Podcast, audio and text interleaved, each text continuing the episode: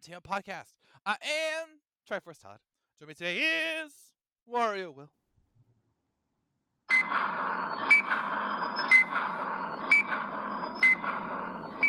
Yep, it's the indeed the final countdown. The end is nigh. The shop is closing. Get grab your games while you still can. But get the games. Get the games. Yeah, uh, he's excited, or you know, panicking, whatever you want to say. Well, more or less panicking. I mean, there wasn't anything I want to get per se uh, until fear, uh, FOMO comes kicks in a little bit later on. I don't know. so it depends. It depends. Okay. Uh, also here is Skull Kid Scott. Hello, I am just kind of wonked out to see all the prices though for the eShop are so cheap right now. For Capcom games, for sure. Capcom, but Nintendo, oh no, N- no. Nintendo games never go down in price. We've learned that. Oh, well, they yes, we do, did. but But it's geez, rare. Nintendo. it, it, they do, but it's rare. Like, let's be fair. They do do occasional sales. Also returning uh, for the first time in a couple weeks is Falcon Faith. Hi, I'm so excited for all the things that we're talking about today. She's totally lying because the main event is something she literally can't talk about. I believe it was be- beyond her time. Beyond, it, it was it was beyond her time. It's called improv. Sure, We'll just improv. that's another word for lying. Or whose lines it anyway. I love that show. That was a great show. If we wanted to do a Whose Line episode of NEP, I would totally be down for it. All right. Well, we do have a fun show for you today, full of news and a memorial, if you will. But first, what have you been playing? All right, Faith. Since you haven't been here in a, in a two weeks, why don't you regale everyone with your gaming exploits of the last two weeks? okay, so I haven't played all that much, but I've gotten back into my Splatoon era of like being oh. obsessed with the game. Oh. But what sucks is last time I played it, I'm trying to think last time I played it, it was like over uh I don't know, it was months ago. We're gonna go with it was months ago. And now that I've coming back to it, came back to it, coming back to it's not a not not the correct grammar. Now that I've came back to it, it's like why is it so hard now? Like these Hmm. people are so professional and I'm just like newbie level. The Japanese and a whole lot of sweaty gamers out there. I Uh-huh. kid you not. I kid you not. yes. Guess, um guess you s- shouldn't play the Splatfest next week because, like, you, you're going to be with the best of the best and us. yeah, but you know, I'm trying. I'm trying. And then besides that, I've been playing the new Infant update on The Sims, and I'm in love. I'm in love. But the one thing that frustrates me, and I know this has been all over the internet, is that literally you have to buy the expansion pack to get a changing table, and you like need a changing table. Uh, And I'm like, that's geez. so weird. Which yeah, you could like mod one for free, but you know, if you didn't want to use mods, you have to buy the expansion pack. And I'm like, okay. And then Mm. besides that, EA. I've been, and then besides that, I've been um playing some of the Walking Dead VR with the PlayStation VR 2, and I've really been Ah. enjoying that. Okay, okay, okay. And that's about all I've been playing lately. That's fine. And uh, I, I, I do want to know that Faith is definitely the most VR-ish person of all of us because I don't have a VR set. I don't think any of us have a VR set outside of Faith. I have a Quest 2, but that's it. But do you I mean, yeah. use it? I use it for Beat Saber maybe like once a week. My my closest uh, experience to VR was the, with the Samsung Gear with my old phone on like Samsung 20, yeah, or previous models, one of those models. oh, yeah. like the A20. Yeah. yeah, yeah. Well, I, I'm just saying that you're going to be hearing a lot from, from Faith on VR, and I'm fine with that. Yeah, literally, when I got my Quest 2, the only reason I got it was to play Iron Man. Because Ah. otherwise, I just wanted the PlayStation 1 because I like just got a PS5. I'm like, oh my gosh, they're releasing a VR headset. I want it. And then I was like, but wait, I can't play Iron Man. So yeah, I literally bought it just to play Iron Man because, you know, why not? Tony Stark's Tony Stark fangirl here. Oh, yeah, definitely. Nothing wrong with that. All right, uh, Scott, do you have something you could talk about that's not contained under NDA? Other than my Genshin Impact and Tower of Fantasy dailies, Oh, no, I I've got doing- I had to do Tower of Fantasy stuff because I had to go to a press event last week for Tower of Fantasy, Oh, which yeah, is now posted on the website as of today. So if you really want to know what it was about, uh, but I try to keep myself ingrained in the sense that I actually know what the heck they're talking about because I'd hate to go to a press event just being like, I have no idea what you're talking about. Right. So I had to get caught up really quick on like getting up to where the expansion is now. just so I could actually, you know, understand some of the things they're talking about with the explanation of the area and the history of it and all that. Which the Grand Sea area looks really cool, and they did add underwater features, but I am very skeptical on how underwater fighting is going to go because I always feel like underwater fighting always has some uh, gimmicks. I always feel it's kind of washed up. ah! I I mean, underwater fighting combat, it's is it kind of it's definitely a tricky mechanic to nail down. I mean, heck, from Monster Hunter to like Zelda, it's been kind of tricky. Yeah, yeah. Yeah. So that's majority of been my gaming, which hasn't been a whole lot, sadly. That's mainly just because this is my maintenance weekend for work, Mm, which mm, means I gotta right. update all of our computer systems. fun, fun, fun, fun, fun. Fine, be that way. Also, I want to note that the one time I did, I, I can't remember what the game was, but I, I remember doing underwater combat, and you know, it, it was just kind of overwhelming. You know, it felt like I was drowning. Ah! Boo. Some cases you actually are. oh yeah, like Sonic. Yeah, Sonic. Well, I mean, we, we all know Sonic doesn't like it because he feels watered down. Ah! I'm sorry, Will. Did I burst your bubble? I can do this all night long, but I won't, even though I really want to. So, Will, how about you? Generally has been more or less a lightweight for me, and uh, yeah, uh, allow me to go and vent out a little bit here in Splatoon two, uh, three. Uh, Make up Yeah, your mind, uh, two or three. Yes, Splatoon 3, Splatoon 3. I'm sorry. yeah, I know it's, it's, it had two games in the, in the same system. I know, Splatoon 3. But uh, yeah, Splatoon 3 players, like be it for rank match or casual matches or whatever, uh, use the dang beacons. You think I place those beacons everywhere across the map just for you to just go spawn right in the start and not use my beacons? Like, yes. come on, use your dang super jumps and use those dang beacons. Like, how many times have I lost it so much in, in tower control and turf wars just because you don't use it, use my beacons that I placed out on the map? Okay, I'm cool. I'm cool. I'm cool. I'm cool. I'm cool. so you've lost more from that or from people not inking turf. From not inking turf, but like, th- th- like that's the thing we're going to Splatoon three. Like, you, sometimes you can have the greatest of, of matches, like getting back to my X ranks, but also times you go through so much uh lo- straight losses just because like one either you're playing with literal kids or they don't know how to use a super jump or use the beacons or like get good skills or I don't know I'm in a bad bad line of like playing at night and playing against Japanese players because you know how good they are and like it- Yikes. it's just like I like uh, you think I place those beacons for my health or just my own personal things because I have I, a, a s- a complete stealth build and I use those beacons to to help me like stealth stealth jump so they won't look- see me per se. But geez Louise, people, use your super jumps in Splatoon three, Pete. Hey.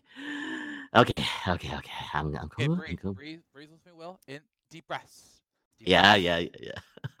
But yeah, so I have been more or less been continuing on. I finished up the catalog and of Splatoon 3. So yeah, I'm more or less done until uh yeah, I think tonight or is it yeah, tonight or tomorrow when this podcast releases, um the top the topic discussion will, for the Splatfest will be, begin. And so yeah, I won't be going back to Splatoon 3 until it be, be salmon runs or uh the Splatfest, which is next week. So we'll be talking about that.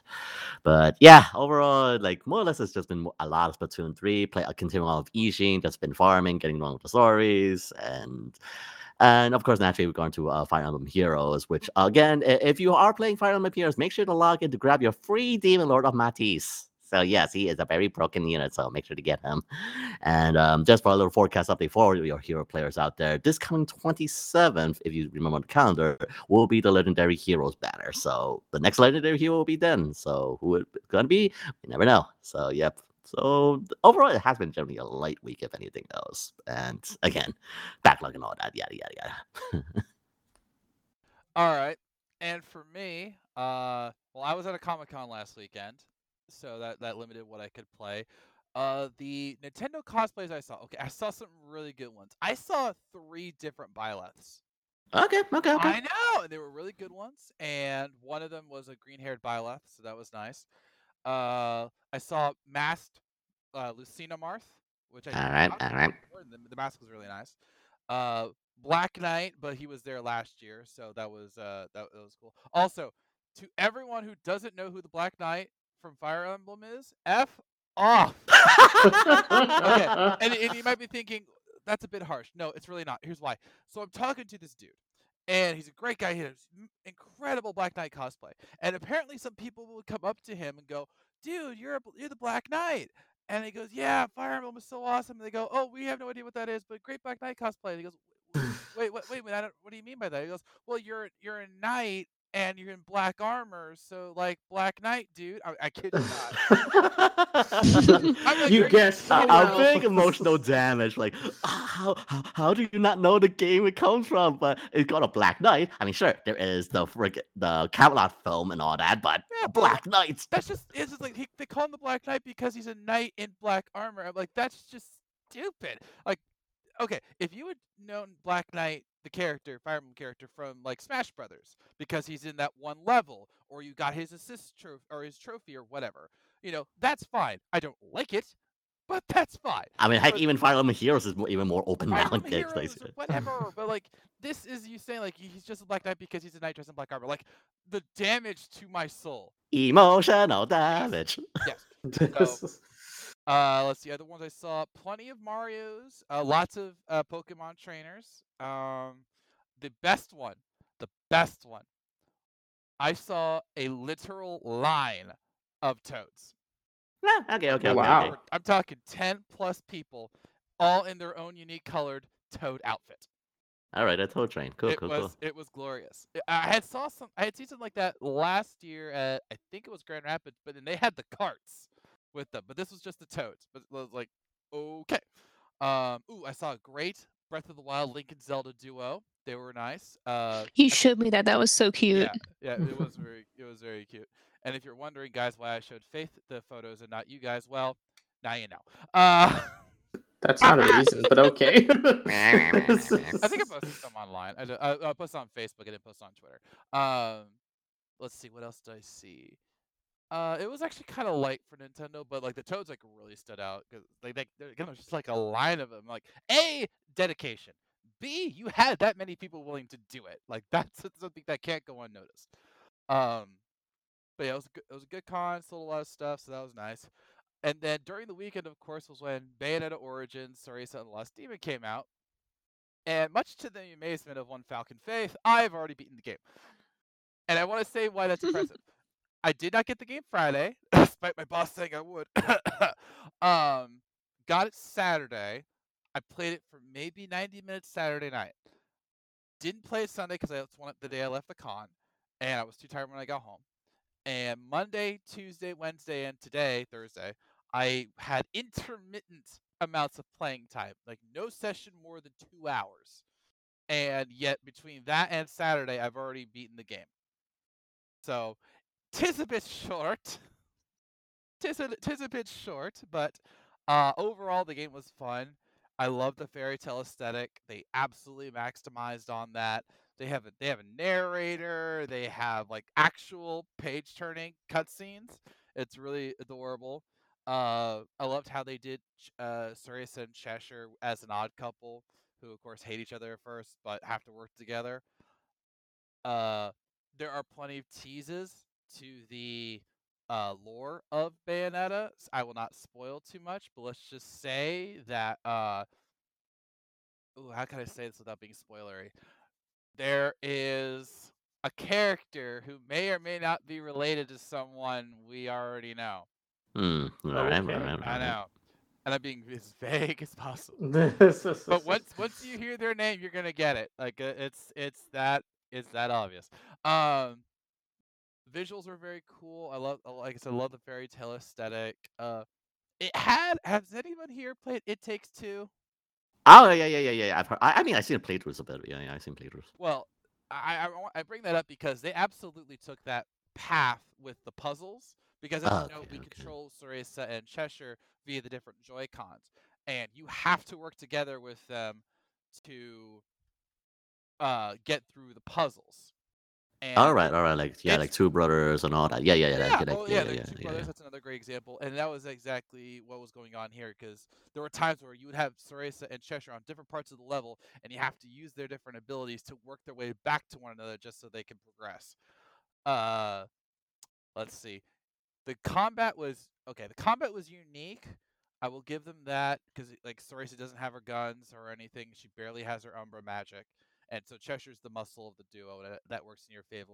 Favor, but it was hard at times because the your traditional way of controlling characters doesn't involve you know one character on one Joy-Con and one character on the other. So there were times where I'm like, okay, I know where I'm doing my characters. All of a sudden, Cheshire goes off in the complete opposite direction that I'm trying to get him to go to, even though I'm pressing it in the right direction. Then I go, oh yeah, that's Cereza's Joy-Con, and I, you know, had to adjust my mindset. So I did my best to always keep Cheshire on the right side of the screen and Cereza on the left, so I didn't uh, forget my orientation.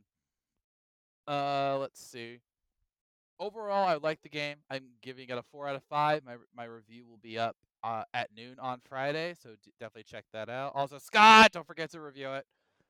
I know. I already actually changed the image on it. oh, thank you. Yeah, our boss is at PAX East, which, is, which we'll talk about soon. So I had to ask someone else to do it, and thankfully, Skull Kid Scott is here for me. So yeah, yes, Scott, Skull Kid Scott is here for me.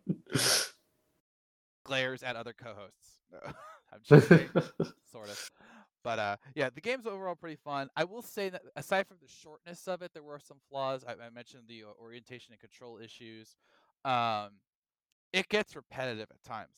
There are very illusion dimensions that you have to go to, and when it's working with just puzzles, it's great because I love the I love how they did the puzzles. But then when you get into combat, it's basically just the same thing over and over again.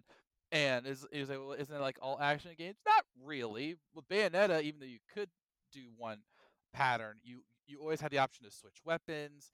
You could always change things up on uh, add new moves for her and yada yada yada. With this, it's always just pound them to death with Cheshire and trap them with Bayonetta, and it gets repetitive. And then there are these little action sequences that where Bayonetta or Cereza uses her magic, and even if you let her just do it on her own, it takes forever.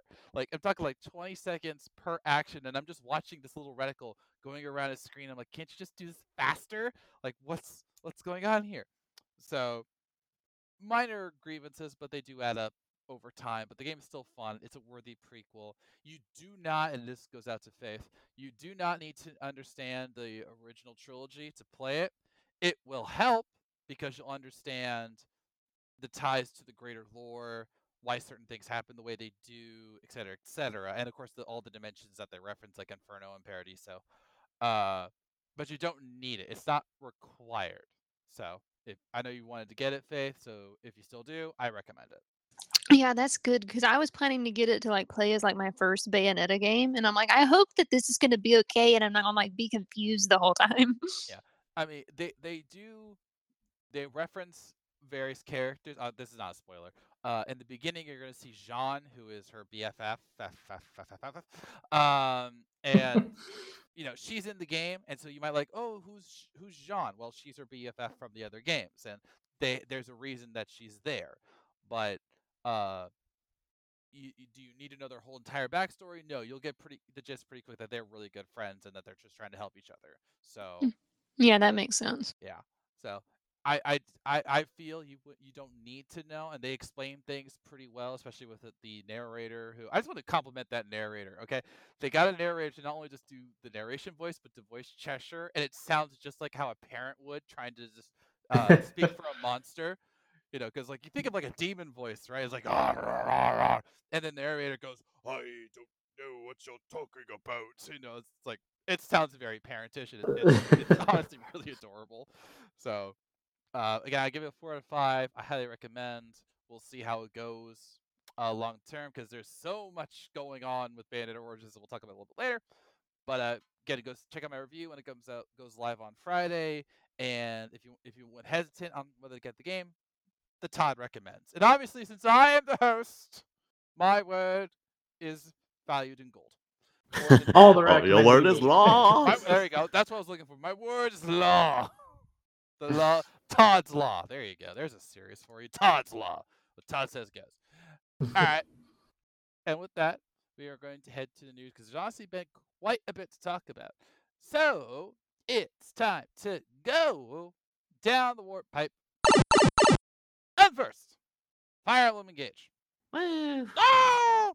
So we got the first trailer for the final wave. Okay, they didn't technically say it's the final wave, but it implies the final wave.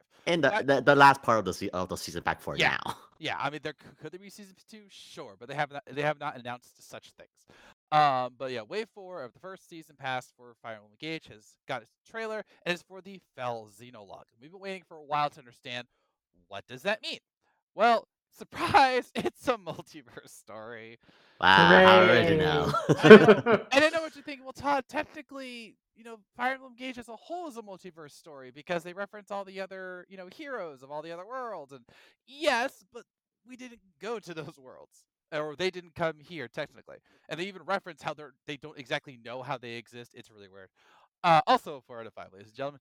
But with this story, Alear somehow goes to an alternate world, or as someone else called it, a mirror world, where all your enemies are allies, all your allies are enemies. There are a couple new characters that are connected to you, and that world's Alear is dead. Mm-hmm. Fun times. Yes. It's just kind of. we- I mean, granted, the plot is not original. I mean, as, as a as a trope has been done so many times over. Like friends become allies, allies become friends. Yes, yes, yes. Um, and apparently, like if I saw the trailer correctly, apparently you can actually use the powers of the fell dragon. I think. I don't know. We'll find out. We'll find out. I'm I'm curious to see how this plays out because with what's called the Mirrorverse for this one, kind of like a Star Trek kind of thing. Um, it it does get a little tropey. Like for example, uh, Alcryst goes from like the I, I can't barely talk brother to "Ah, oh my stupid brother how dare you try yada yada yada and of course the the sadist of the uh the four hounds is now like the oh please don't hurt me he turned to he turned to Bernadetta basically and so on and so forth so I'm curious to see how this is gonna play out I mean, you, the, like the names of it as well. Like I, I, I looked at the chart. Like, oh, the switch of the names of the inverse world. Like one's actually called Greg. Yeah. so, yeah, and then there's these two new characters who were not even in the main game, and one of them could turn to a dragon. So, it's interesting to say the least. And this this wave of DLC, which is again the final one for this season, will come out on April 4th. So we're actually already almost there. Hmm. I like I, I see like yeah, just like also seeing like the the the, um, the fans' reaction to it, like oh the inverse one, and like oh, oh the original one, oh kind of good. The next one, kill them all. like literally went to full on Dimitri on them. Yep. I mean, we, we, Dimitri is technically in the game. True, true, true. So, now Faith, have you played Fire Emblem Engage? I actually haven't, but it's like with how much people are talking about it, I'm intrigued by now. Yeah, that's another one where you don't need to know the lore of, of Fire Emblem to play it, but it does help. Be- Like especially because of all the emblem rings from the past games. So hmm yeah, but it's a fun title. I like I said, I gave it a four out of five. It has really great gameplay. The story is you know hit and miss at times, but that's that's the way it is with all these kinds of games.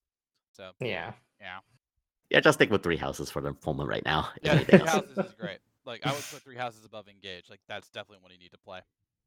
So, all right. Next up, okay, this is uh story because of Eiji Aonuma. Mm-mm-mm. So, Tears of the Kingdom was okay. Let me rewind. The Famitsu Awards were, were held recently, and at the at the awards show, Tears of the Kingdom won Most Anticipated Game of the Year. Surprise! Who would have thunk? yeah, I think I might die from not surprised. Right, Will? But uh, so Eiji Aonuma was there, and during his awards speech, he gave a little teaser for what's to come. He goes, "Furthermore, the player's free imagination will be filled with new gameplay that will bring about changes to the game's world." huh. First of all, wordy. Okay, that that wouldn't work in Grammarly, I guarantee you. Uh, that was a joke. That was something you should laugh at, especially Faith, because we both write with. Have, never mind. You two are both writing intensive. I remember. Yes, yes, you're writing intensive. yeah. Anyway, um, that's just a really odd way of describing it. So this seems to imply that Link will get even more abilities that will affect the overworld as we see it and interact with it. We have had teases of this, including in the last trailer where we saw Link's arm moving around, moving things around, or going on the various vehicles. But what do you guys think Eiji Aonuma meant by this? Huh. Like it seems to me like he's kind of like teasing something. Like one is like it's a very new mechanic that has not been introduced in the Zelda game series in general, and like it's I don't know. It, it seems like to me is that like there is something he's cooking up that he feels very confident in, in Tears of the Kingdom. That's I don't know. Like what is something that has not been done in Zelda series all the time? From like I don't know. Like I, I- Zelda co-op. We've already talked about this. I mean, yes, Why that Zelda co-op. probably That bad. would be nice. You know, a playable Zelda and a Zelda title. Who would have thunk? Oh, She's- oh, how about this? Like earned having it. a Fort- Fortnite mechanics in freaking Zelda. I don't know. We don't want Fortnite in our Zelda. I've never played Fortnite, so I definitely don't want that in my Zelda. I want Zelda in my Zelda. Yes, right. That's right. Fortnite's kind of fun though. Did I ask your opinion, first? wow. Fortnite can be fun, but leave it to be Fortnite. I don't need my Fortnite in everything. All right. What about you, Scott? What do you think? I'm not entirely sure what he meant by it. Yeah. It's just it's so vague. It and, and, and, it also could be a translation issue, but it- yeah. it's like, oh, you're, the player's imaginations. I'm like, well, I can imagine quite a bit. There's a lot of things to imagine, especially after what we saw with Breath of the Wild. So that that doesn't really give you any kind of indication of what that's going to mean. It's just like it feels like it's more of Tears of the Kingdom is still being extremely vague for the sake of being vague. Yeah. It's probably still going to be a great Zelda game. It's just we, we're not going to know what's it's going to be till we actually play the game at this point. Well, it's like we discussed in the podcast like like a month ago or so. Like, if it is a bad game after all these delays, then like, oh my gosh, the the fury from the fan base. Like, you delayed it for this long, and this is what you give us. There will be riots. There, there will be riots. There I can't confirm nor deny if I will be a part of those riots, but there will be riots. I can, I can confirm I will be there, and I will have my master sword and Hylian shield in hand. All right. I will also lead a choir of ocarinas to, to see if we can travel back in time. We must fix this. Oh boy. I, I forgot. I don't think I talked to you about it, Faith. Are you gonna get Tears of the Kingdom? I mean, I want to, but I haven't even played the first Zelda game, Breath of the Wild. Oh wow! That- that- Wow. that is I a feel like y'all always see, y'all always talk about the games I haven't played, so it makes me look like I don't play any games. well, I and mean, outlier kinda. the Nintendo fan. Okay, okay. I mean, we, we- you know, one game is where- is coming up that you have played, so because but I have not, so it balances out. But Okay. still, but yeah, Okay. do, do get Breath of the Wild when you can, and then after you sunk 200 hours into that, go to Tears of the Kingdom. okay, I will. See, easy. It's easy. Actually, speaking of Breath of the Wild, let's jump right into that really quick. Nintendo has released a basically 100-page mm. explorer's guide. Apparently, this has been out for a while, but they just made it free. To which I say, why are you releasing it free now? Six years after the game came out. Because of Tears of the Kingdom knows. Well, I mean, but that's yeah, but yeah, but that's like still that's six years you've been holding on to this guy and apparently charging people for it, and now you just decide you know what, just make it for free. It should have been free like three years ago, or four, or four years ago, a, a year after the game released. You know, people bought it. It's been a year, release it for free. But no, we're just gonna drop it now, a couple months before you know Tears of the Kingdom come out. Like, why?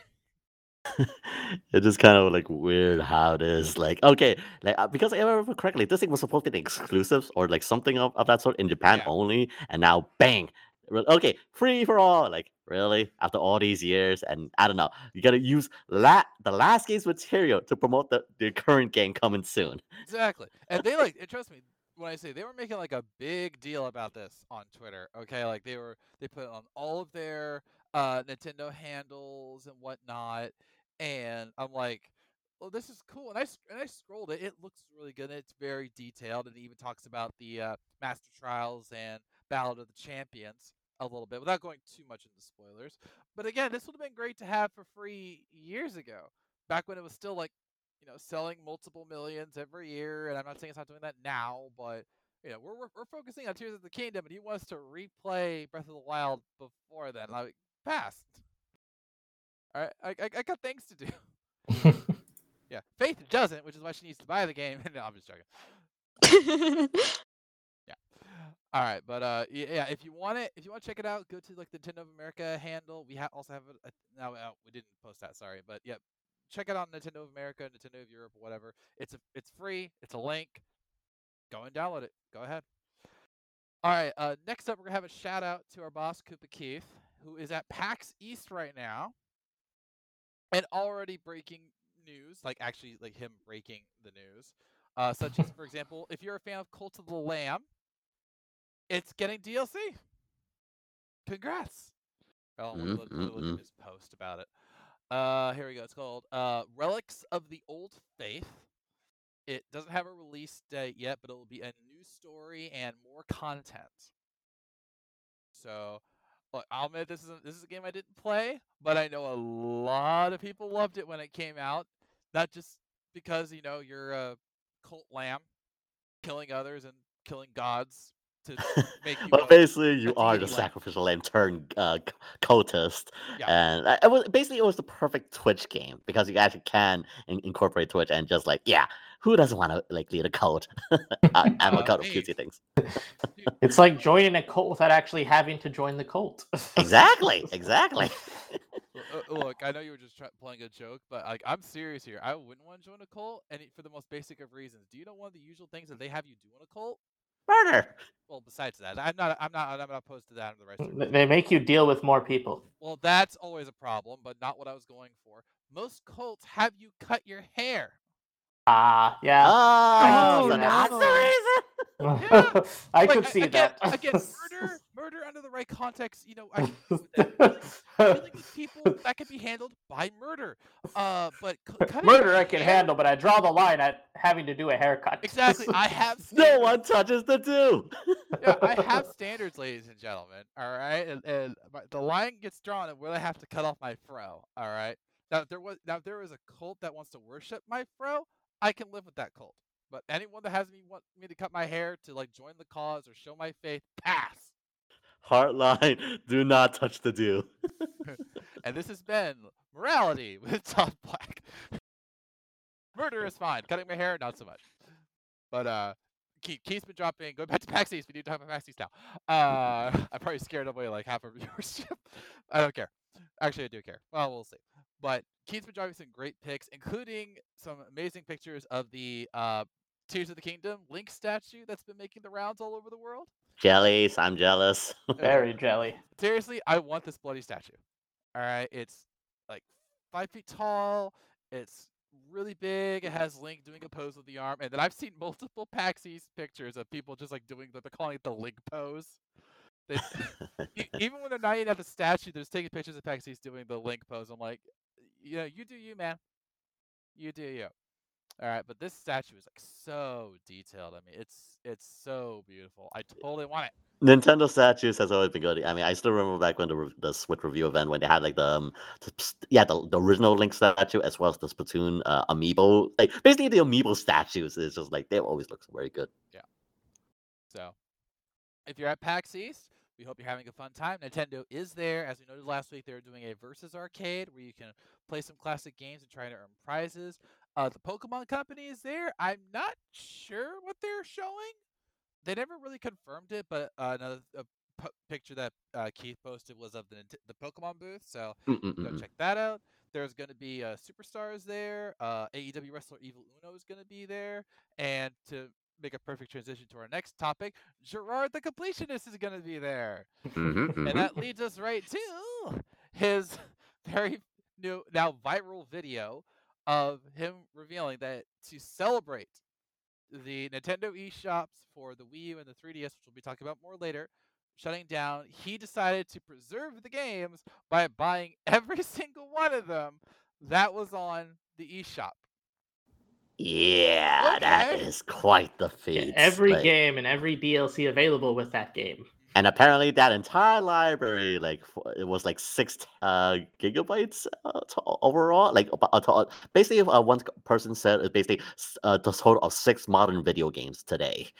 and yeah, that and the reason why the store has gone so far is because like many other different media outlets has basically said YouTuber, a fan, and not actually saying his full name in the title. And granted, yes, us media people have to say be as generic, uh, general as possible, but a lot of people basically got on uh, outlets cases that say his name. Yeah. Uh, They want all that SEO clicks. yes, unfortunately. Yeah, look, no, look, I we did not personally report on this, but if I had written up about this video, I would have said Jirard the completionist. All right, this is a this is a guy who who found his niche in the video game market. You know, why why just play games when you can complete them? He built up his fan base organically, and because of that, that's why he was one of the hosts of the new G4. Rest in peace. And still bitter. I'm so dang bitter. But he ah, Okay, gave- boss. I know, I know. do this. I could do this. All right. So, but Jirard is a great guy. He's so funny. He loves video games with all he has. He puts everything he have into these videos. He's very open and honest with his fan base if he's like behind on a video and you know when they're requesting like new ones for him to do. You know, he he loves what he does, and for him to be called like a fan or you know YouTuber like that's so generic. He's Jirard the completionist. That's his actual name. Okay, well, it's not his actual name, but what it's what pe- most people know him as. All right, he's Jirard. Can you imagine if he did actually have that as a title in his license, though? Oh, well, I've seen weirder. I mean, there, there. Remember Chad Ochocinco? okay, yeah. And of course, the most famous of all, McLovin. That's right, super bad reference. Never seen the movie, but I always remember that clip. Like, I am McLovin. Like, okay, moving on. But yeah, and he spent, and well, well, we'll give you the data side of things. He spent thousands upon thousands of dollars on this. Like, I think Mm, what was the final mm. total? Like over twenty grand, About. is about. around 20 grand, Yeah. yeah. just just to buy every Wii U and 3DS game that was available on the shop, plus the DLC, as Scott said. That's a lot. And also, he reviewed like the flaws of the system. And Yeah, apparently, apparently it's a bit of a travesty trying to uh, buy games on the Wii U and the 3DS e shops. Yes, and Shop. apparently, like, yeah, there is a hard limit on the Wii U, and apparently, they can't even utilize the entire two terabytes uh, of your ex- uh, drive in the Wii U. So apparently, that that extra space gonna be wasted. Yeah. So, but to you, Jirard. Actually, also one more, one more shout out. Uh, Jirard is so nice that when we actually referenced him on NEP, uh, you this was before your time, Faith. Uh, he actually retweeted us and thanked us for doing a completionist segment on the show. So that's how nice he is. You can tag him and he'll actually respond most of the time. he is quite quite the, the gentleman and yeah just like for the sa- again the fact that he he did this for one for the sake of preservation uh, of- the of all these softwares including like even those minor major publishers to minor publishers to indies like he just want like yes these games do deserve to be preserved and he and will and this all these games will be given to like um the organization that helps preserve video games which is by far just a- an absolute win in the industry especially when companies like really almost to the point they just don't care to the point that they don't care for preserving games anymore which yeah it's kind of sad so They i'm care glad about money and only that. And re-releases and all that but yeah but overall jirard again the thing you did is just an absolute win for the industry and it, by all means if some ways we can get these classics from wii u exclusive to not die out into the wind then by all means that, that j- j- again much much respect much respect Yeah. So, hey Faith, have you ever watched a Jirard the completionist video? No, I really haven't, Todd. Okay, moving on. Have you I mean, I seen y'all talking about it, but I didn't take time to watch it. Uh, okay, okay, you at least you know the person. Okay, okay, I'll take that. I mean, yeah, that. like I, I know, I know who he is, but I just, I, I don't have time for YouTube. you got to be a working adult. I got you. I. Well, I'm just saying, like, I have time for YouTube, multiple jobs, playing video games, reviewing video games. Todd, I've already told you you're better than me. Okay. Wow. now that you Oh. Ouch. hey, she said it. I didn't. She said it. I didn't. All right. Now let's talk about a game that Faith can talk about. Animal Crossing, New Horizons. Yay. All right. So this is a story that uh actually it was Faith actually who pa- posted on our on our NP chat on Discord, and uh, it got a, a lot of reaction from our crew, and then I actually did like a look into it, and I think all of them are nuts for reacting this way. So here's the deal. As you know, more than likely, you can adjust your Nintendo Switch to make it think that it's a different time of day or day entirely. So you, if you have a game that worries that uh, measures seasons based on the time of year, you can alter it to get the season you want. It's not cheating; it's just creative use of hardware. Basically, time travel. yes, exactly. It's time travel. So someone decided to time travel using the Switch and determine if they could still play Animal Crossing in the future. How far in the future? Well, they determined that the game will be not functional after 2060. We are not joking. Okay. Let's see. So we have roughly 37 years more left. so and this was he posted this on there and it says please close the game for the home menu and restart after setting a date between 1 1 2000 which for the record is 20 years before the game came out and 12 31 2060 so yeah. Yeah, apparently this game has a hard life, hard shelf life. yeah and that got a lot of reactions from people, including our boss, the Keith, who said WTF, so it's like a printer cartridge. And then a certain Scott said, quote, that's wonky. And that's when I came in and go, you did look at the article, right? They would they noted it wouldn't be played after another 40 years. And we were getting into this before the podcast started. And I'm like, look, by the time 40 years happens, if we don't have another Animal Crossing game, that's pretty stupid on Nintendo's part, especially since they've already sold. I think the last count was like 40 plus million units of New Horizons, which is like multiple times. It's more enough to cover for another game. Yeah, I mean, granted, it required them starting a pandemic so that we could sell that much. Yeah, well, I, I don't think you heard this one, Faith. We are totally convinced that Nintendo started the pandemic so that people will be stuck at home and then play Animal Crossing New Horizons because as you just as you told us before the podcast, you play it because you want to have another life or a better life. And so they're like, okay, we're gonna make everyone's lives suck, and then Animal Crossing will be their outlet. And sure enough, it worked. and it worked on me. Hmm.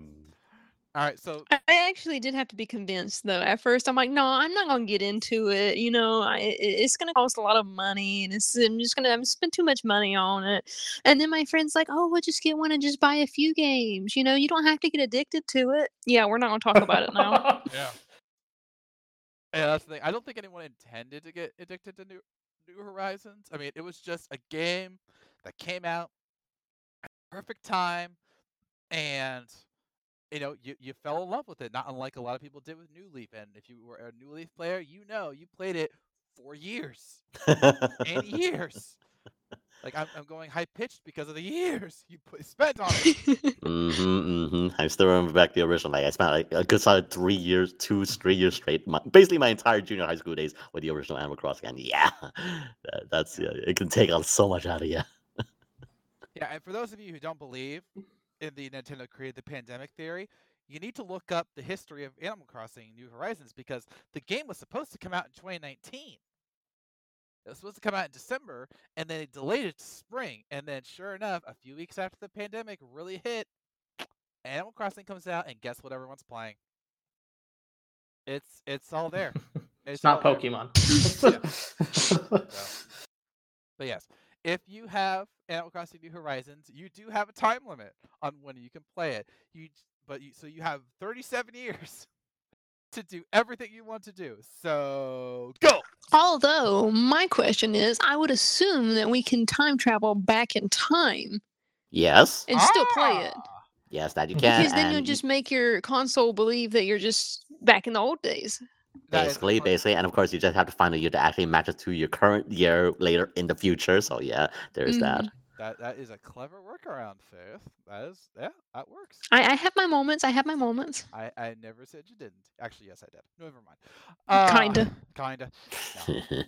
But uh, and then remember, remember what that picture I read said. It said set a date between 2000 and 2060. So it was basically telling you you could still play. hmm Also, let's ask an honest question here: Will the Switch still work in 37 years? Like I'm, I'm just being general here.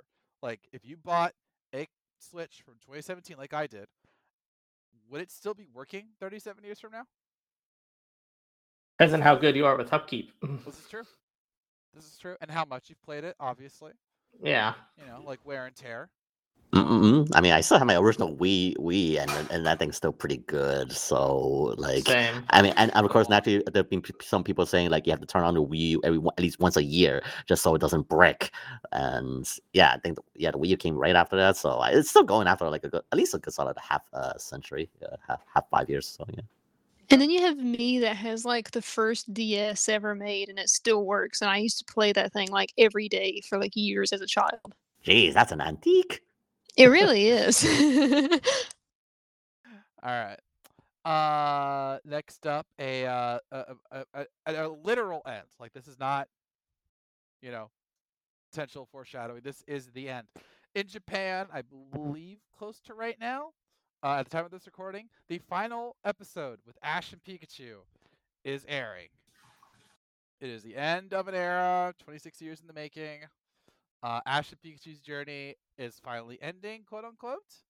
So and my Mm. my Twitter timeline has been filled with my friends and such, um, sharing their poke memories, and it's somber. Like, I- Yep.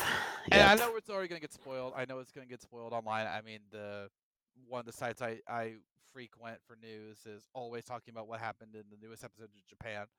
But I, I'm still gonna be sad as I like wait for it to get over here in the U.S. because you know Ash is Ash means a lot to me. He really does. for everyone again raised the generation back in the early 90s and like now yeah 25 years since then it's like jeez it, has been such a long run and like again we were kids we were literal kids back in the day and now bam like we finally reach the end like one of the remaining pieces of our child few remaining pieces of our childhood is now coming to an end i mean the only thing that's pretty much another reminder of my childhood is one piece and that has been going for years Yeah. Will it ever end? Yes, they already said it's already ended. We're getting ready to end. You're in the final arc. That doesn't mean it's ending. Fine. Oda is is a cunning man. He's a cunning man. and even if we're in the final arc, how long is this arc gonna be? As long as they want it, gosh dang it. Uh, no, I'm not a One Piece fan, but I'm I'm told I'm told the One Piece is real. Yeah. but yeah, yeah, like seeing everybody. I mean, Veronica Taylor just basically like sharing memories of like, yeah, it's also celebrating like this is indeed the the final, yeah, the last, the la- final countdown. This last adventure for Ash and Pikachu is just like, it, yeah, as you said, Todd. It's a very somber tale, and but again, just to see him off, like, yeah, finally seeing that is just amazing. Yeah. And of course, everyone's wondering like how it's gonna end. Will be like the final scene, and uh, you know, like will like Ash go away to the sunset? Will he just like say I'm not gonna I'm not gonna stop journeying? Will he go? I, I wonder if he'll ever go back to Alola, or if he'll finally reconnect with Serena. I shit so hard. And remember, that's that's the, technically only canon kiss for Ash because the Latias movie technically doesn't count technically. So, anyway, for for those of you who don't mind the subtitle version, that's coming out very soon. So stay tuned for that. We're still waiting for the final episodes of Ultimate Journeys here in the U.S. on Netflix, and then we'll likely get the uh, nine episode master or final uh, Pokemon Master yada yada yada journey. So stay tuned. Hopefully, we'll get news on that soon. All right, next up, we're going to do the Tyler story really quick. It's been officially confirmed that Sonic Frontiers is over 3 million units sold and possibly close to 4. Mm, mm, mm. Nice. Yeah, the game continues to do well, and they had their first uh, update, or like, sorry, DLC update. Yep. Uh, the sights, sounds, and something else.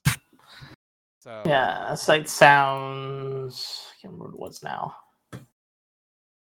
we'll, we'll, we'll ask Faith. She's a big Sonic fan, right? I mean, Sight, sounds, and speed. There you go. I mean, I do know a little bit about Sonic, but compared, like, if I, I used to know a guy in the Sonic community, and that junk gets intense. Yes, it does. It really does. Yeah. That junk is intense. He It would does. talk to me for hours on end about it, and I'm like, I did not know that there was this much knowledge about one single blue hedgehog, but okay. The lore is Uh, deep. From one fandom to another. Well, the question is, of course, which Sonic are we talking about here? Because of course you got Gaming Sonic, which has one timeline, and then there's Archie Sonic. Which has multiple and a lot of things that go on. Yeah. For example, in Archie Sonic, Silver is actually a good character. And then uh let's see, Tails absorbed every other Tails in the entire multiverse to become a roided out version of himself so he could beat Magus. Uh Knuckles was once green and a god. So you know that's a thing. And uh oh, my personal favorite, uh Sonic is actually a being of chaos itself, which is why he always wins and thus can actually change his own fate. Because reasons. Hmm. Yeah, man, yeah. Yeah. No, never un- has to try to understand. Yeah. Just know that Sonic will destroy. Yeah. So, Faith, if you do ever try to understand it, take the words of Silver the Hedgehog to mind when I say, it's no use. oh,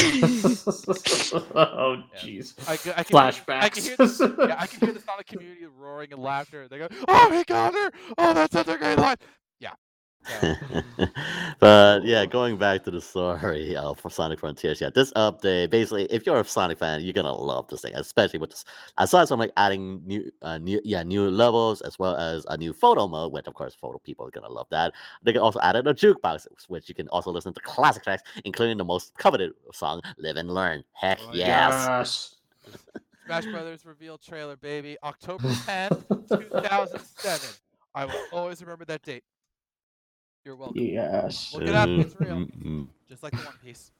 I mean, granted, the, the original uh, Sonic Frontier soundtrack was pretty banger as it is, but now they actually get to live, live, live and learn fighting against the Titans. Like, oh yeah, yeah, that's that's perfect AMV material. Yeah, yeah. Can we also know that like photo mode is like everywhere? Yep, yep, yep, yep, yep, yep. I mean, I mean, pretty much if you don't have a photo mode, is your game really a real game? yeah. Just I mean, yeah, Zelda, uh, Horizon, Last of Us. Spider-Man. Like, I think even yeah, even Kirby has a mode if I recall correctly. I think. Spider Man's the one I remember the most because everyone was taking like their freestyle like selfie pics like all over the place and wearing special costumes and whatever. And I didn't mind, and then I took some for my review, and it was fun. But I mean, could- they seem could good for, like, into it with thumbnails and all that, for sure, for sure. I really couldn't. I was like, like here's an epic shot, and I'm like, how did I do something like that? Like, give me a, throw me a freaking bone here. Like, come on. All right. Uh okay. This next story is arguably a story that could affect the world as we know it. And it all has to do with Hideki Kamiya.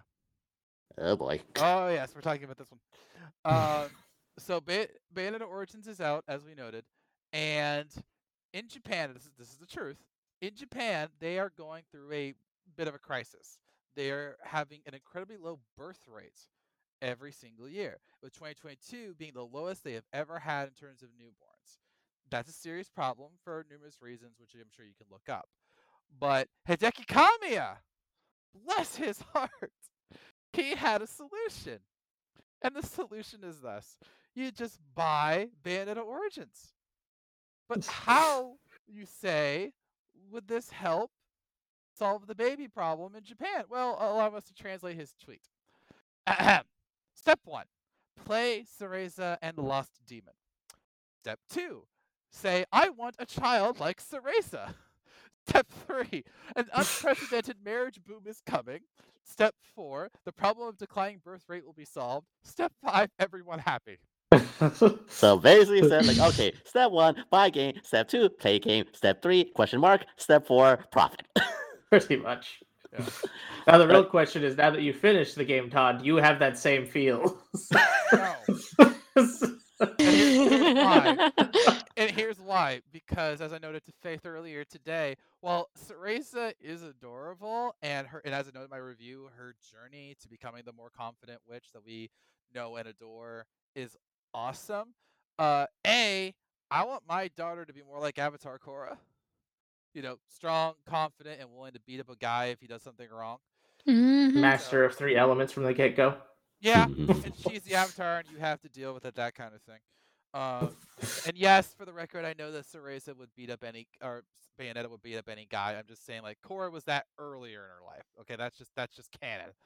Um, second, while I can understand his log his logic, quote unquote, His logic. logic, quote unquote. Um, yeah, that, that two, two, three words you never use in a sentence very often: Hideki Kamiya and logic. Um, well, I agree that uh, Bayonetta, or sorry, Cereza, you gotta separate. It's Bayonetta and it's Cereza. Cereza is an adorable child, and I could see why parents would want a child like her. Her adult self is not what parents would want. and that's just the truth. All right. Um, and, and I'll give you the best example in the first game, which actually has Cereza, if you recall. Um, there's a scene where Luca asks Bayonetta if Cereza is her child, which obviously she wasn't, and she goes, "Darling, I have no desire in having children." And then she does this very provocative stance and goes, "But making them." That's another matter. And, and, and, and that's the Oh first my. game. That's the first game. All right. So yeah, uh, I, I, if you want to just say like Cereza is the reason to have children, sure, but just make sure they the parents don't know how who Cereza grows up to be. All right. I'm- I'm- just. I mean, Kamiya again. The fact that, like, yeah, he made it. I mean, Kamiya's Kamiya. He's crazy. He's a nutso, and like, uh, be creative a- as he can be, and his own personal um, uh, media universe of Bayonetta. Like, it's like the he's yeah. Like this, this was definitely the weirdest story out there. I mean, the fact that, granted, the story was. The, the story the week the week was kind of light and the fact that he made this tweet is like oh okay fine And, and. I, I do feel it's important to say um, that he was clearly joking. Okay, he was clearly joking. He did not expect us to actually solve the baby boom problem. But the fact that he even put this tweet out there for us to think about, it's just so funny. I mean, this is the kind of thing I expect Suda 51, and that guy's nuts. Or heck, even Hideo Kojima to some sense. But yeah, Kamiya, like, I, I, I get it. You're platinum games. You're, you're crazy to the point we're going to your games. But yeah, to have this man un, under the, your banner and like, yeah. he- he- Again, the fact that this guy said that there gonna be even more games to, to which even a Nintendo producer who handles Bayonetta says like, yeah, there gonna be more games down the future. It's just like, Jeez, how many more Bayonetta games you could have in, in your in your mind, Kamiya-san? Well, that's the other story was that they said that they uh they feel that the Bayonetta Origins could be its own line, which Huh. would be quite a feat in itself. And there are obviously things they could do. For example, I don't. Did we ever learn why she calls herself Bayonetta? Not really per I don't, So there, know. There's that they could they could do, and not to spoil the end of the game, but there are still things she does not have by the end of uh, Cereza and the Lost Demon that you could technically dive into before it ties back into the first game. So you know there are options, but whether you should do that is another story entirely. Also, I want to note that saying that Bayonetta Origins is going to be a savior for a baby boom would be equivalent to Santa Monica Studios saying that men should play God of War on PS4 and PS5 to learn how to be good fathers. Yikes. oh yes, having a, a, a former god of war to be a great father figure who also ca- committed countless murders. Yeah. Right. Murders basically destroy the world, you know. But hey, he's a great father, so you can learn from him. So yeah, that that that happened. Well, the the Bayonetta Origins part happened on Santa Monica. Though I totally want Santa Monica to do that now. Like they quote his tweet and go, also play God of War so you can learn how to be a good father. I want to see that now. Oh, all right. Next up, we have a line of rumors. Yes, I know. Into the rumor mill we go. Yes, and I- I'm gonna just tie these two together so we can get to our main event. But uh, Donkey Kong and F Zero have both gotten rumors uh, this past week, and both of them are saying that games are coming. For Donkey Kong, It's apparently a brand new project that has been in the works for years. And this is where things get really interesting because apparently the game has been in the works since 2017 and it was being worked on by Vicarious Visions. If you know that name, that's because they're brand, they're a part of the Activision banner.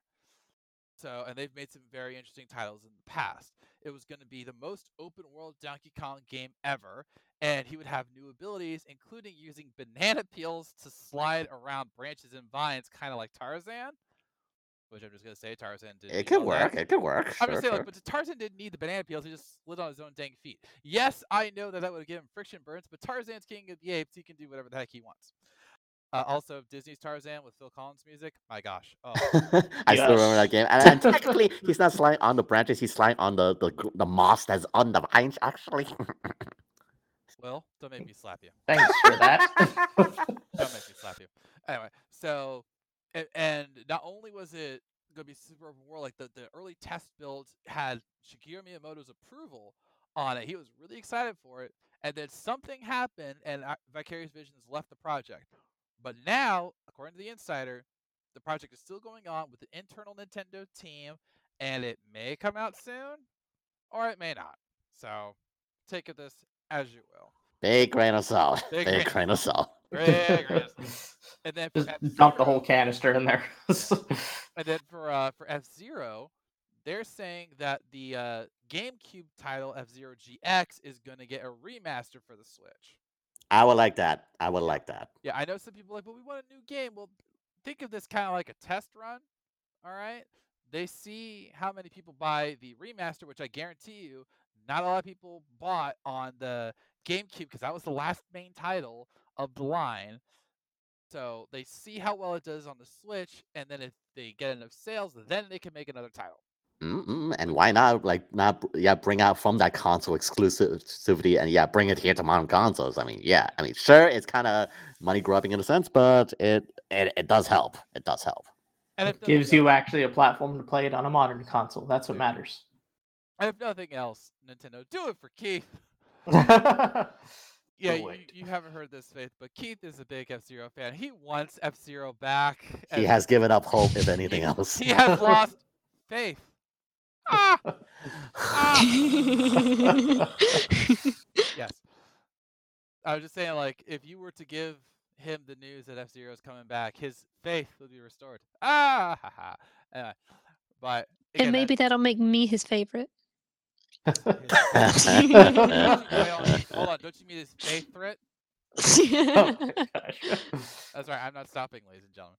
And uh, by the way, you can be his favorite if you can bring F Zero back. Like I will, I will take a step back. I will know my place because I've tried. I've, tr- I've been doing this podcast for like seven years, ladies and gentlemen, and I have not been able to bring F Zero back. So if Faith can do it, hallelujah! All right?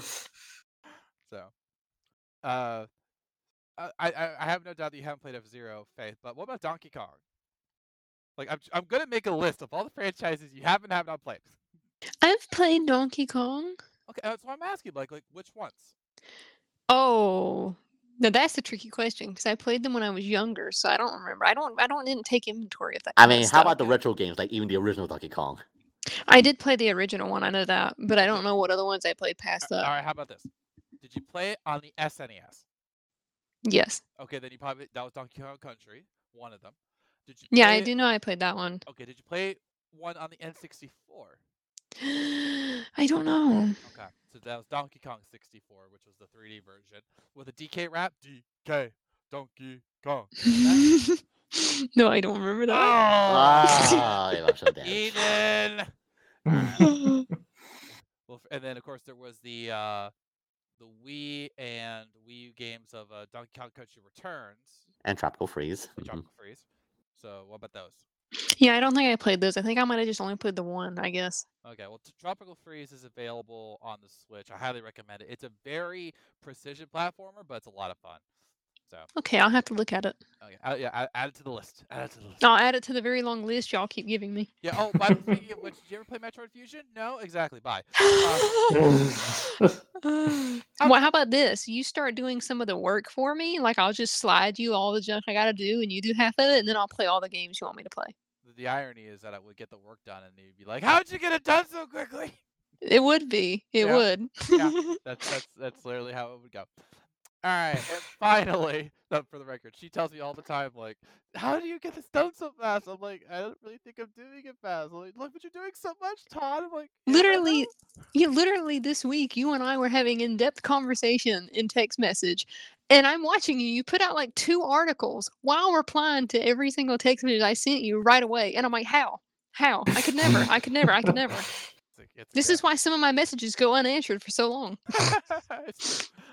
But uh, no, I just I I I I do work. I, I get work done.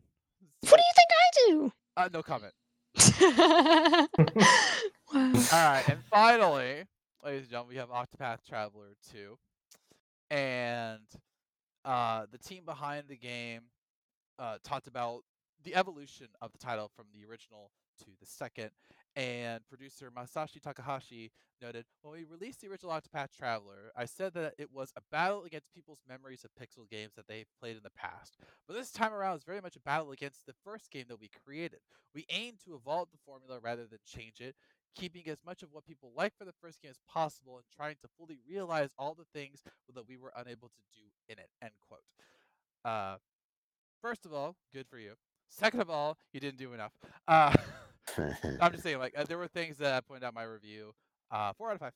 Uh, that's like my curse number now. I was like, I have so many games that are just four out of five, and that shouldn't be a bad thing. I mean, four out of five is a good score, but I feel bad when I have like a string of titles that are just four out of fives. Because I'm like, i- is it is it me? Is it the games? I really don't know. Um, Is it a strong four, a weak four? No. uh, well, okay, Octopath was a strong four. Uh, Fire Emblem Engage was a strong four. Bayonetta Origins, I would say mid four. It's mid, but uh, no, I, I appreciate them saying like you know comparing it to last game and saying you know we need we need to do more, and then they also wanted to make sure that even if you never played the previous game, that you could fully enjoy this one, which is why there's no true connections to the last title, and they wanted like you know new cultures, new land. He said, "quote We felt it was essential to set a game in a completely new world in order to give the player that feeling of excitement, and anticipation when exploring it, wondering what lies down the next path or who could be living in the next town." And to their to their point, they absolutely did that. So uh, props to you all. Octopath Traveler was a good game. We haven't heard anything about sales just yet, but hopefully I'll do well. I mean, if anything else, since it's on multi multiple consoles, uh, I feel like if this game would probably did well. I I seen a, lot- there was a lot of heavy ad, ad marketing for it, so I think it did pretty solid. If anything else, All right. Uh, oh wait, hold on. I'm getting a disturbance in the force. It's like the sound of a Taco Bell screaming, and someone needs to go save it. I recommend Faith. I'll save it. Yeah. Uh, but yeah, Faith needs to leave, which is okay. She even admitted that she won't be able to add much to the main event. But Faith, as always, thank you for joining us. We hope to see you next week. I am very excited to be back next week, and this was a very good conversation. All right. Night, Faith. Night. latest. Nah, All right. User that- disconnected from your channel. And I'm not lying about her love of Taco Bell. It's actually quite sickening. Um, like, Don't tell me she's the one who prefers uh, Taco Bell over Chipotle. yeah, oh, she has Taco Bell every week. Every that's impressive. single week. oh boy. Yeah. Uh, yeah. Um, but so yeah, well, so while she's go dining on Taco Bell, I don't know if she's actually gonna do that, but you know, one can imagine. All right. Uh, we will head into our main event, uh, talking about the Wii U, uh, and 3DS eShops closing. So they're dying. They are. We are literally in the final countdown of the Nintendo eShops for these stores. And so we're going to look back at our favorite memories of these systems, some of the best games we played on them, as we enter the Temple of Time.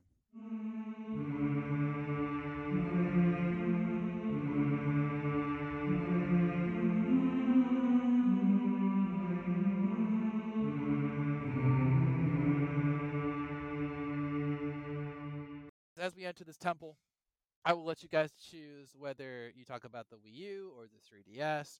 I will start because honestly, if, if it was to have choose the better memories, it was it would be the 3DS because there were so many great games on. There was a lot of games There in was the a lot of- library. Wii U had good games. I absolutely remember. It was where Splatoon was. Xenoblade Chronicles X, Tropical Freeze.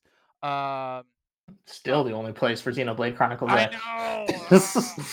uh, but uh, Super Mario 3D World, that was a really good one. Uh, you know, they they tried things with that console in its software, and I appreciate that. But 3DS was just better because it had the more robust lineup. I mean, it had Fire Emblem, uh, Fates, it had Pokemon X, Y. Persona Q and 2. and Shin Megami Tensei 4 and Apocalypse. yeah, it had a lot of titles. Yeah. So, but if I'm being honest, the memories that I and I know this is gonna sound so weird, but Mm. the memories I have the most of those systems is that I feel that that's when my pun intended my faith was tested. Hmm. All right, because think think about this. The Nintendo was just coming off of a double barrel shotgun of epicness. All right, they had the Wii and they had the DS.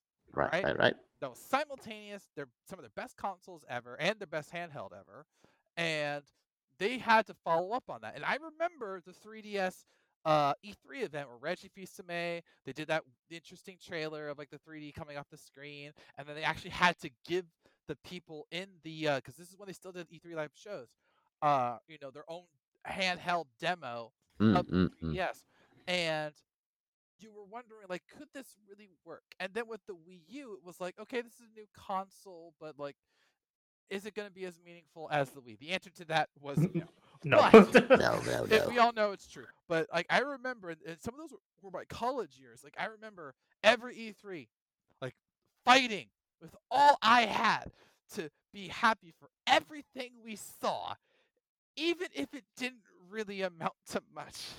Right, right. I remember like this thing of like trying to compute it as like a media system. Like again, you incorporate with your TV, like watch TV, uh, use it as a remote control. I remember that advertisement, and like, I mean, sure, it's a gimmick, fine, incorporate with TV, and you basically your Wii U gamepad is a secondary screen, so in case they want to watch TV, you have the gamepad at least. Fine. I mean, that, that was useful. I, I I like that thing, but aside from that, is like what's really up pushing us forward. I mean, again, I still remember back when they were advertising, trying to bring in Mass Effect, trying to bring in uh, like a Black Flag on the Wii U, like other third party titles, and I was like, sure. I mean, the only thing I also remember was like Rayman uh, Legends, and Oh, that yeah. that was pretty pretty good, and that But, is but then that went multi-platform. So yeah, yeah, when multi-platform bring it came to Switch.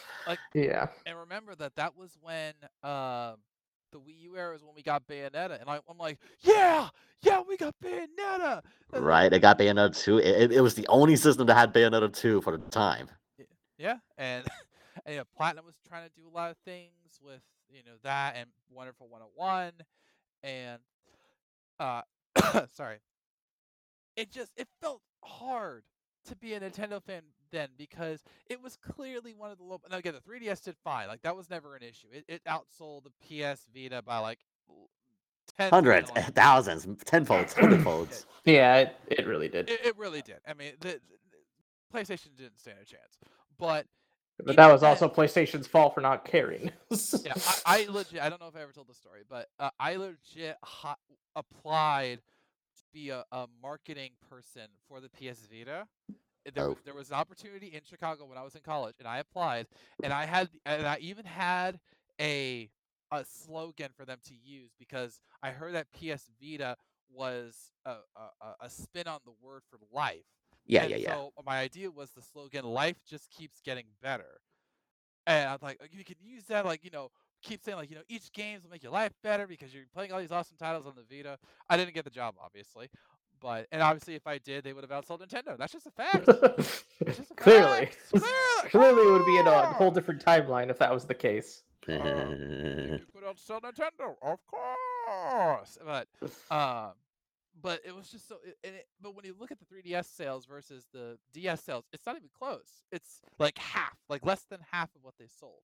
And Yep. So I just I remember like every Nintendo Direct and every uh E3 presentation, I was just like, "Come on, Nintendo, let us be the one where we just like blow everyone away." And and they did some really weird things out there. Remember the the Wii U vitality sensor?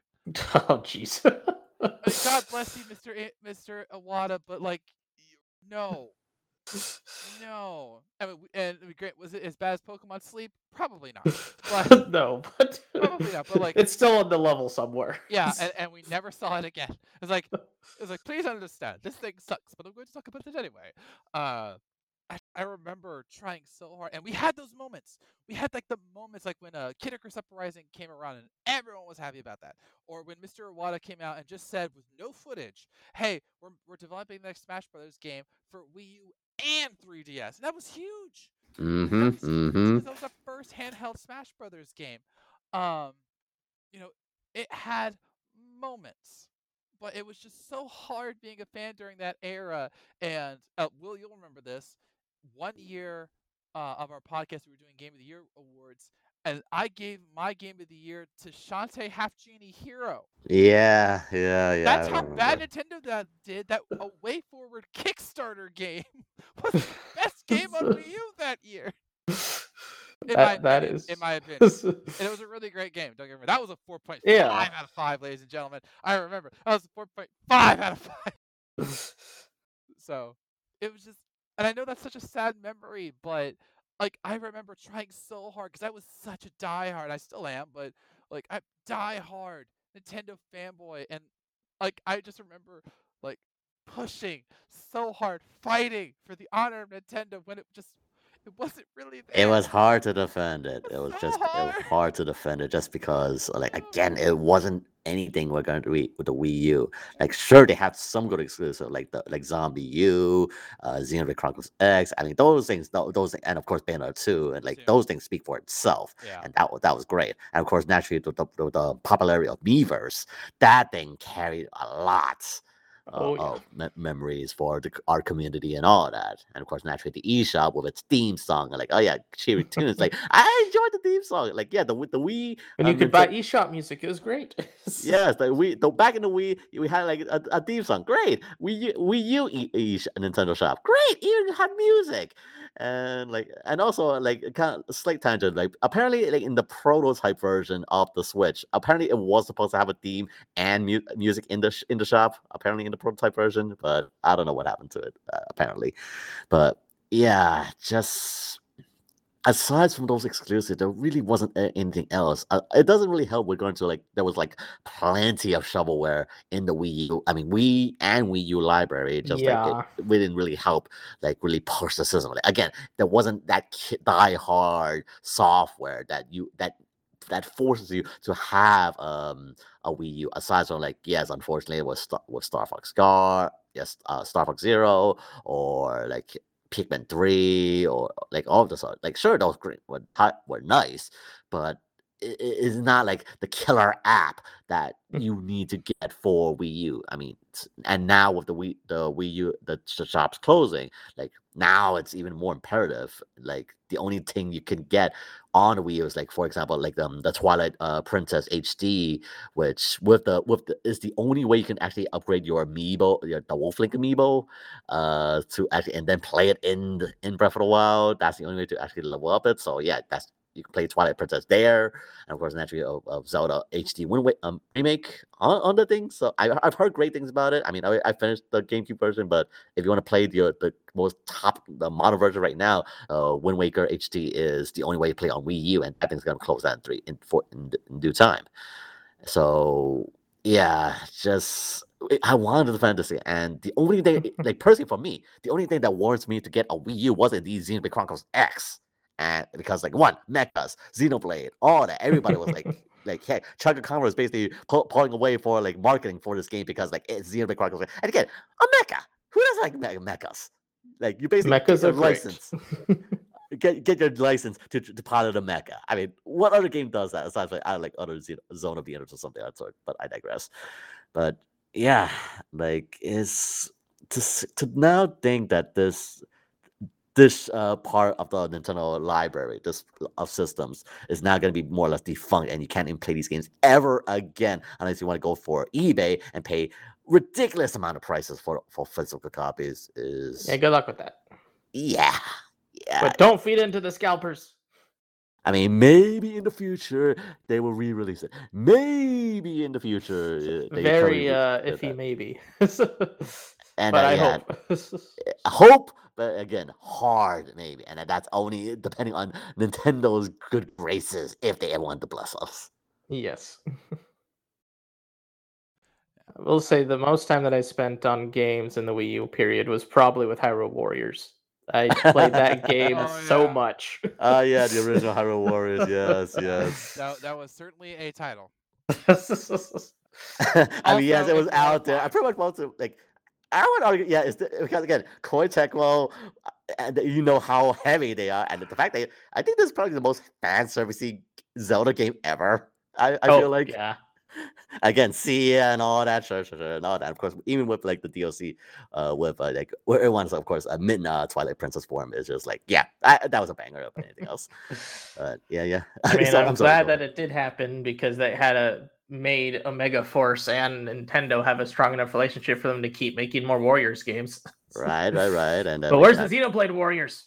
Don't, don't, don't, don't. Xenoblade Warriors. Hmm. I mean, I, I, could, I mean, I think that would be too much of a difference. I mean, eh, who knows? They, I mean, they they did Fire Emblem Warriors and Zelda and Hyrule Warriors, so you never know. Uh, I, I want to note that the reason I'm, I'm kind of ragging a little bit on the original game was that Age of Calamity is just so much better. It It is, is, again it very heavily is. story based. Yeah, yeah. I, I'm just saying the, the main antagonist of the original Hyrule Warriors is literally a Link fangirl who is uh, how do I say this gently voluptuous and has her uh, abode decorated in various pictures of Link. Basically, you is a, she's a total yandere. She's a total yandere. Yeah. So it's just like I remember that they like. I mean, the, the Like, villains- whoa. No, it's just the villains as a whole were like they they they honestly looked like almost too anime, especially you know the main villainess with her with her big Yeah, O- Omega Force was going through a phase. If you play like Dynasty Warriors Six, was one of the Warriors games that released around the same time as that. Oh and yeah, it was, I uh, remember that. it was yeah, also actually did- very anime esque. yes, yes. Actually, I, I, I, actually wa- I think I was the one who actually was responsible to review the game on on the, the site when it originally came out, and yeah, it was it was it was something. I mean, I personally enjoyed it. Again, who doesn't like good fan service? Well, uh, one of us yes, doesn't like it, but it's it was definitely quite a- quite a time when like yeah, Nintendo allowing a, a third a third par- party to handle that IP, and yeah, Hyrule Warriors is definitely quite something. Yeah, yeah, yeah. Uh, I just I, like I loved the game. Well, first of all, that was also a game that did multiverse before like everybody else. Um, it did, it did. it did, It did, it did. and I got to play Midna, like you know the true greatest gal uh Zelda. Sorry, Zelda. Uh, The true Twilight Princess. No. yeah, like I'm sorry, her her ending scene is like Yes, I it still was get safe for up. everyone, including myself. I agree. I I agree. got te- teared up. But uh, like I got to play as her. You know, Fi was back, and even Ruto, and all the and all the others. It was just like a great time. I I didn't mind the gameplay, and I like the idea of just like going postal on all these, you know, uh, uh, got gob- moblins and goblins and all of them, and it, that was fun. But then. Like there's a point where the the game literally says that Link gets cocky. Yeah, at that point, like apparently Hubris got the link, huh? Yeah. And then he plays Ganon and like just like wipe out a whole bunch of people. And just like, sure, let's be the bad guy. Why not? Let's have some fun. So, and yeah, like well, I yeah, that part of the story, like sure, it was kind of strange to see Link actually getting hubris, and of course, like the um, the map, the the vet maps, those things, like the that like the extra challenge maps. Again, if you've seen Jirard completionist co- com- episode of that game, it is a nightmare to It complete. is a nightmare, but it is fun. But it is a nightmare. if you want to complete that game, you won't run out of content, sure, but it is a nightmare to complete. Yeah. So yeah, like the the like the that yeah, Hyrule Warriors. That was just. I mean, I'm glad it, get get a re-release on Switch, but to think it would it would not be is like yeah, that would have been something. And of course, like yeah, also one thing we gotta I, I feel like I should mention is because like remember the time when when the original Wii uh released it, the original Metroid Prime trilogies, like yeah, we had corruption, and then they re-released it only on the Wii U, and there was like the collection, and people were basically scounging like uh for for the original uh, collection the the dreaming games and uh, the only way you actually could get it on like a fairly good price not, that's not physical was on the um, eShop I, I remember that time period, and like, yeah, if you want to get something like uh on a bargain without paying scalper prices, that was the only way to get uh, Metroid Prime, uh, the, the the trilogy of Metroid Prime, until like they released it uh later on the Switch. I mean, the, the two games not yet, but you get away. You get I mean. So, what about you, what about you guys? Like, what's what would you say is like your happiest Wii or 3DS memory? Oh man, like if anything, like yeah, 3D Super Mario 3D World was definitely one of those memories because again, Mario in in that realm, and of course, Cat, Cat Mario was like, like absolute fun. I I still love like actually going full completionist on it, and like sure it's a a side scroller, but yeah, 3D World is just absolutely so much fun. And of course, naturally, Xenoblade Chronicles X was like a game. I, one of the games I actually completed, for, like basic completed. I didn't go for the post game content, but like yeah, just seeing the con like exploring Neo Los Angeles, seeing the world, piloting your mechs, and yeah, just knowing the cast members around you. Is, like those were the good times. Like I, I remember, and of course, naturally, and of course, the, uh, the many hours I spent in Splatoon One is like that. Yeah, that's how I became the Splatoon fan that I am. It just like that. That's the series. It, it began on on a Wii U Splatoon the Splatoon series. Yeah, those were my good memories. Say the game that I probably played the most of all of my games that I had for both systems would probably have been Kingdom Hearts Dream Drops Distance. Ah, I didn't like the story of Dream Drop Distance, but I love the gameplay, the flow motion and collecting the creatures and the dream eaters. It was just amazing. oh, the, yeah, yeah, yeah, yeah, yeah. Also, the world ends with you was. And yes, there was the World Ends with You I love that. features on there, which was great. Yeah, that was that was, that was a lot. of Dream Drop Distance is great. I agree. The story was at that point in time they were just like spinning their wheels. like it was it was so much, and then I I honestly could not beat the game. There was like a boss I just couldn't defeat, which is a recurring theme with me in Kingdom Hearts. But it happens. It happens. Like the Riku boss fight, the Hollow Bastion in the original. oh, that one I- was so Ah. rough. I literally stopped playing, waited six months, started the whole game over again, and then found out about the Ragnarok move, which I do not remember getting in the first place. and only after that did- was I able to progress. So you know, it, it was a process. It was a process. Yeah, I grinded so much in the first Kingdom Hearts to get past that Riku fight. I was like almost level 70 by the time I finally beat him. Yeah, And then the rest of the fights were just cake. Yeah. right, right, right. Like, I, yeah, it's good. That's kind of uh, actually my level of behavior with Kingdom Hearts 3. Yeah, yeah, yeah. So Uh, but and yeah, like other memories. I- mean, especially off of the 3DS library. I mean, I was a late adopter in the 3DS, but I, again, I, I got in with a Fire Emblem Awakening, and I have played a, a, a good chunk of it. And yeah, Fire Emblem was great, and then I just continued getting uh, echoes, and then of course naturally with the other games. Uh, and of course, per- personally for me, the only thing that actually got me to get like that limited edition 3DS XL was Persona Q, Persona Q with that that that that grimoire. That was a perfect uh, limited edition 3D 3DS XL, and then of course naturally Persona Q2 bringing like my my love for Persona is like yeah bringing the cast together like that was fan service material right there, and of course with uh, of course Shin Megami Tensei wise Shin Megami Tensei 4 and Apocalypse is just like yeah Apocalypse is fantastic. arguably one of like the great game the Shin Megami Tensei's out there aside from like Shin Megami Tensei 3 it's Yeah. just like yeah it is peak it is peak I will always remember when they brought uh, Majora's Mask to the 3DS. right right Uh, right I they had that special epic Majora, yada yada. golden 3DS Gold XL if I remember correctly I was I liked my 3DS, but that was like the 3DS XL, and I was not gonna buy it, so I literally had Keith ask Nintendo if they would send us a uh, quote unquote review copy of the Majora's Mask 3DS. a review XL. unit basically I was I, I was like I gotta shoot my shot right, and sadly they did reply. They did reply and said that they were not giving away copies of that, or if they did, they only had like a few to give away, and we couldn't get it. But I was like, oh, because you gotta be a media influencer I totally would have had that, and I would have enjoyed it, but sadly it was not to be. Oh well. So like like they say, you miss 100% of the shots you don't shoot, so or don't take or whatever. So yeah. It's Yeah, and I remember. Yeah, I remember that uh, that uh, E3 presentation when they announced the Majora's Mask 3D. It's like, wow, eh, yeah, finally, Majora's Mask is finally coming out of the N64 day, the 64 yeah system. Yeah, yeah. Uh, I love Majora's Mask. Though they did some wonky edits with the 3DS version. I'm sure. I, I, I, I, yeah, I got the 3DS version just because I wanted to play it again. But and I, I do remember beating it. Mm-mm. And yeah, as well, uh, like that that game. Yeah, I know a lot of people really was clamoring to get that, and of course, not including uh, like, um, if I remember correctly as well, like the original Xenoblade also, was like Oh when it got re- yeah, that Oh, yeah. remake got re-released on the Let's- 3DS. Yeah, let's talk about that. because that was a big deal, and they even made the 3DS XL so that it could handle it. But that was also the start of the whole you can only play certain games on the 3DS XL, and versus the original ones, which is why I didn't get Xenoblade Chronicles 3D. Uh, and it good because it worked okay on the 3DS. But it's not like the Wii or even the Wii U. no, no. and that's and that's why we got the true version, the definitive edition on the Switch, and that sold over a million copies.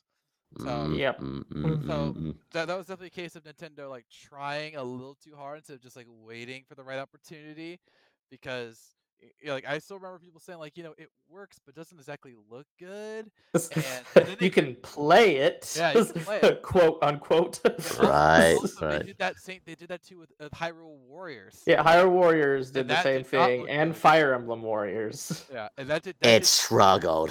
Oh, It struggled a lot, but they had like a 3DS exclusive character. Uh, I think it was, uh, it was Linkle- Linkle at the time. Oh God, yes, Linkle. Link, uh, yeah. So it was it was interesting. I'm glad that they uh, brought it brought Linkle to the Switch because I don't think I'd wanted to play it on the 3DS just for Linkle. Yeah, yeah, yeah, and I like just as well like during that time period when they try like really cro- more or less uh, force you to buy both systems just to like get exclusive. Like for example, in Smash Bros. Wii U 3DS, like you had to get that to get, get Mewtwo. If you Oh, remember correctly the yeah. other day. Forgot about that. I was I was one of the people who did not get their code, and I had to. I remember having to call into the Nintendo offices, and they go, "Yeah, I can help you." It's like, "I'm sorry, I didn't get my Mewtwo code." And he goes, "I'm sorry about that. Let me look up your name." And sure enough, my name was on the list. He goes, "I'm sorry, it must have just not gotten sent." And he sent me the email, and I got Mewtwo. Did I play as Mewtwo a lot? Heck no.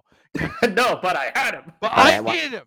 Yes, I for needed- completionist sake, and now you're getting all any yeah content uh for Smash Bros. 3DS. Yeah, yeah, yeah. So, and like, oh, that, that was another positive. I remember when they did the demo for Smash Brothers on the 3DS, and we could only play as like five characters, but I didn't care because one of those characters was Mega Man. Uh, yeah, yeah, yeah. I and I remember. remember playing that demo for so dang long until the, the game finally came out on, and I got both the Wii U and the 3DS version, and I played them both pretty equally for a while, especially since I could take the 3DS one on the go.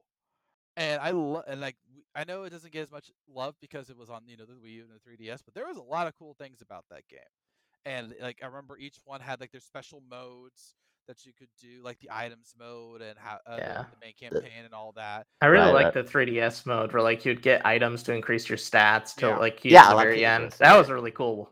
Yeah, yeah. And- I like and- Icarus. Yeah. Yeah, and the 3DS one ran well. It Like, did. It ran really well. Yeah. Surprising considering uh the other titles they tried to bring from the Wii U. but like I I if to wrap this up, we we we, we were we were always going to make fun of the Wii U because it was the one of the greatest misses that Nintendo ever had. The 3DS was fine. It was a success. It had lots of great games and it should be remembered fondly. But it will also be one that what you know came after the DS and didn't do as well. But these are important things because they are part of the history of Nintendo. And obviously, Nintendo bounced back huge because it took what it learned from both of those and made the Switch, which is now the third best selling system of all freaking time. Suck it, PS4. Uh, and, ho- and hopefully PS5. I don't want the PS5 to be the Switch. Uh, I don't think it will.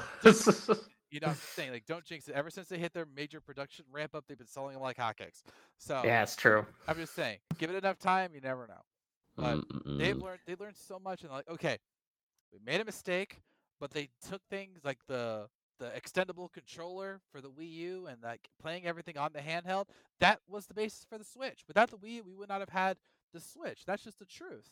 Mm, mm, mm, and we should be grateful for that. And without the Wii U we would not have gotten Splatoon and Xenoblade would not have continued on and so many other games like Hyrule Warriors. That that was born on the Wii U. I mean, heck, from Met, even like like as I said earlier, Metroid. Heck, even like I, I argue we're going to uh Fatal Frame. I know Fatal Frame um, Right. made in Blackwater. Me- Like Metroid yeah, wasn't on Wii U. uh, Other No. M was Wii. yeah, other M. talk about Federation Force. right, right, right. But again, like the fact that you could play the original Metroid Prime trilogy Better. On the Wii U. Yeah, yeah, yeah. Okay, okay, fine. Specific. You have Uh, to be. yeah and um, and even with like t- yeah from the Wii U and as well like of course like 3DS exclusive like I don't know uh, Dr. Luigi as well including your favorite of Phoenix Wright Dual Destinies yeah my brother basically bought a 3DS XL to play Dual Destinies and yeah just yeah to, to, like as you said Todd the, the this the Wii U 3DS era was definitely a, a time an interesting time on Nintendo, uh, and the fact that they came from that period to what we have now is just like, yeah, history. Like Nintendo's history is just it, it was crazy. It was crazy, That's another thing we forgot to mention was the year of Luigi. right? When Iwata were promoted that, yeah, yeah, yeah. Yeah, I mean, granted, you could argue it, he probably should have gotten a year that wasn't on the Wii U, but you know, take what you can get. I'm just, I'm just, I'm just saying. And you know, the love for Luigi eventually carried on to Luigi's Mansion 3 on the Switch, which was the best selling of the franchise. So Mm, mm, mm. a lot of things that the Wii U and the 3DS did led into the success of the Switch. And so sometimes you have to stumble so you can stand straight up and, you know, succeed. So I'm sure that kind of sounded inspiring. I'm sure in some way. But with that, we are ending this episode of the Nintendo Entertainment Podcast. What are your favorite memories or least favorite memories of the Wii U and the 3DS? Are you going to try and get some of these games before uh, the eShop closes? You only have a few days left, so don't dilly or dally. Yep. Again, the final closing date is March 27th. So yes, you only got less than four days at the time recording. Yes. And also tell us what you think of the Fire Emblem Engage Fell Xenologue trailer that we got. Are you going to get it? Are you at PAX East or are you going to go to PAX East this weekend? And if so, what are you going to try out there? Uh, are you sad about the ending of Ash and Pikachu about to happen in Japan? And most importantly of all, and we do need you to be honest here, did playing Bayonetta Origins want, want you to have a baby? I'm just saying. And to be clear, I'm not just talking to our numerous, numerous Japanese listeners out there. Uh, this is a worldwide question. Did you play the game and think, honey, we should have a baby because of Cereza? If so, do let us know so we can send word to Kamiya because I'm sure he'll appreciate it. I can't send it. I'm blocked. That's true, you are. Well, See, and, and you thought Kamiya didn't have taste. Moving on. So uh, let us know in the comments below. So for Skull Kid Scott, Falcon Faith, and Warrior Will, and Triforce Todd, ladies and gentlemen, we are out of time. We are not allies. We have made to the end of the level, but we have not made babies yet. So raise the flag.